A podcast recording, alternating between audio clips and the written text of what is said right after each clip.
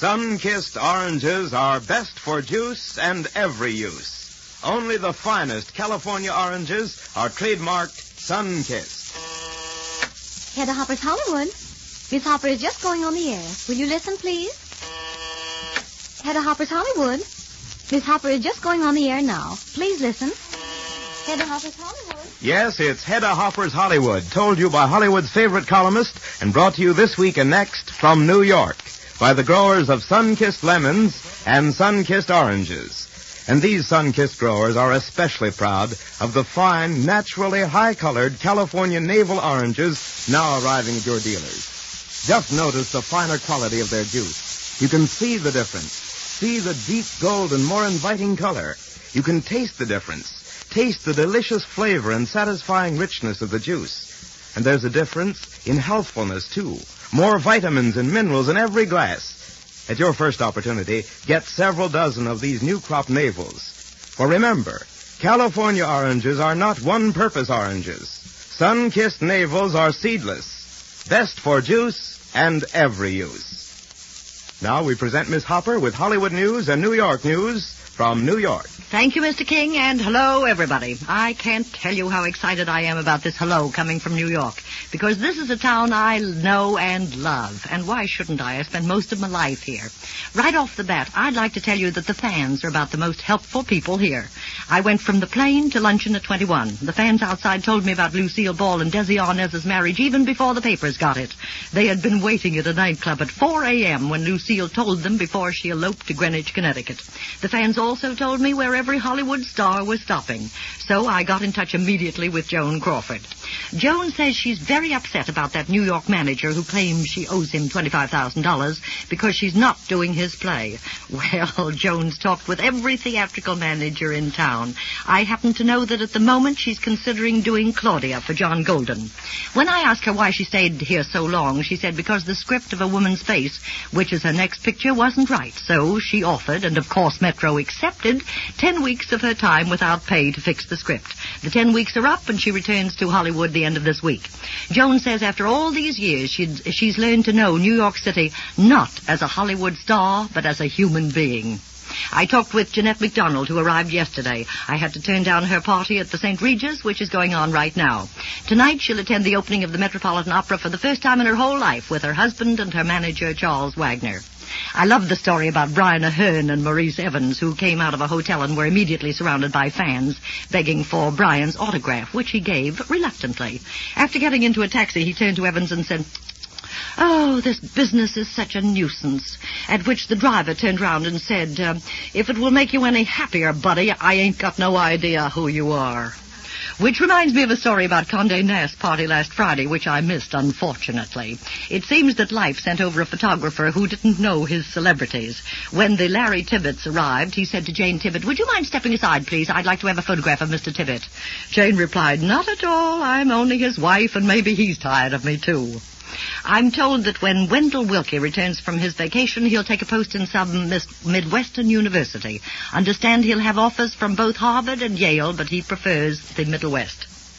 I just ran into Constance Collier, who was about to do a revival of Our Betters.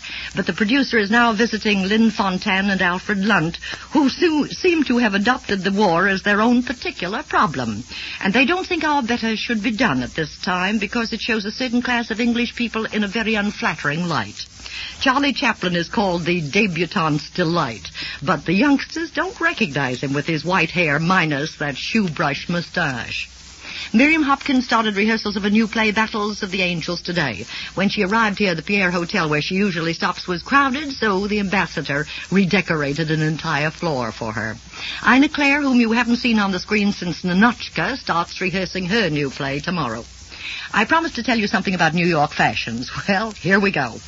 I haven't been here long enough to see them all, but what I've looked at are fabulous. New Yorkers will wear anything that looks expensive. Women are spending money like water. Sable coats are almost as common as squirrel. Everyone seems to have a jewel jacket in pastel shades or an antique brocade made up to wear over their evening gowns. I bought me a hat Saturday afternoon from Fredericks that looks exactly like a black Christmas tree. Margaret Tallichet arrives here Wednesday for the Lee Tracy play Every Man for Himself. Michèle Morgan's first picture will be either Palm Beach Limited with Ronnie Colman or Before the Fact with Cary Grant. Lucky girl. Dalton Trumbo wants Jack Barrymore to play Andrew Jackson in the picture to be made from his book, The Remarkable Andrew. Years ago, three Hollywood actors every Christmas gave gold pieces to down and outers. Two of them, Lew Cody and Jack Pickford, are dead. The third one, Norman Kerry, now in France, stranded and destitute. He appealed to our State Department for funds to come home. The government forwarded his appeal to Hollywood. Mary Boland has to remain in the hospital till February. Garbo's next screen partner will be Spencer Tracy. Producer Robert Sherwood, after Legacy, will star Elisabeth Bergner in Rings on Her Fingers. And John Payne, since his hit in Tin Pan Alley, will get the lead in the Great American Broadcast instead of Tyrone Power. Hollywood studios are climbing all over each other trying to buy leftover props from San Francisco's Treasure Island. Jack Oakie's first Christmas card came from a Sing Sing inmate who used to play in vaudeville with Jack. After the usual greetings, a postcard read, We're allowed to receive up to $2 from the outside. You know, this is the kind of story you hear so seldom that I think it's worth passing on. When Ben Hecht was in Hollywood writing additional scenes for Comrade X for Clark Gable, he ran into director Gregory Ratoff, who literally wept on Ben's shoulder about the script for Ballerina, which will star Loretta Young. Ratoff couldn't do anything with it, and he was so miserable that Ben Hecht said, all right, all right, I'll write you a new one. When Gregory said, well, you know perfectly well I can't afford your price, which is anything from 7,000 to $15,000 a week. That being the case, said Hecht, I'll do it for nothing, which he did and it's one of the finest screen stories Ben Hecht has ever turned out. But what he doesn't know is that Ratoff is making the picture on a percentage basis, and he went to his manager and had a contract drawn up giving Ben Hecht half of all the profits from the picture. Today we dramatize the life story of Dorothy Lamour, but first, Mr. King has a few words. Well, Miss Hopper, I just don't know where to begin. Well, what's the trouble? I just had one of those Sunkist navel oranges you brought along with you from California, and boy, it was good. Maybe I ought to start out by telling how Sunkist oranges are especially selected to be the pick of the crop.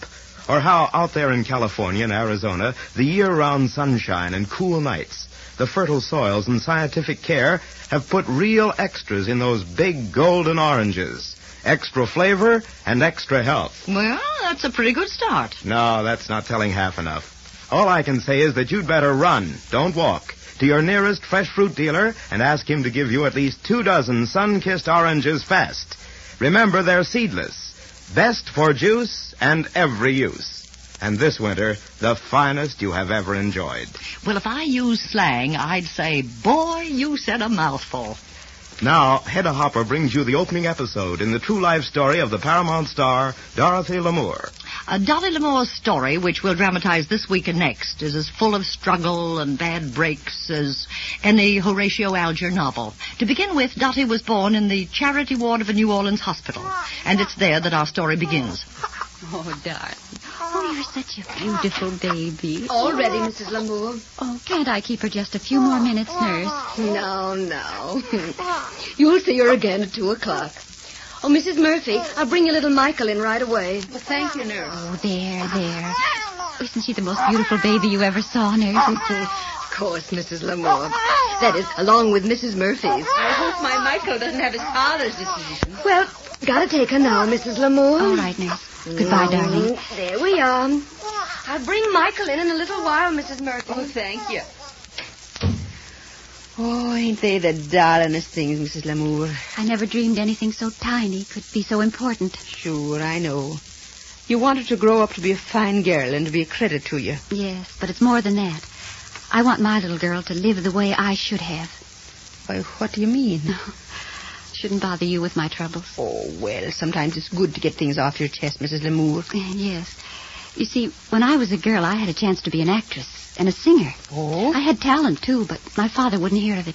Not that we were stuck up or rich or anything. He was just old-fashioned. Oh, what a shame. Then, when I got married, I thought it might be different. Well, was it?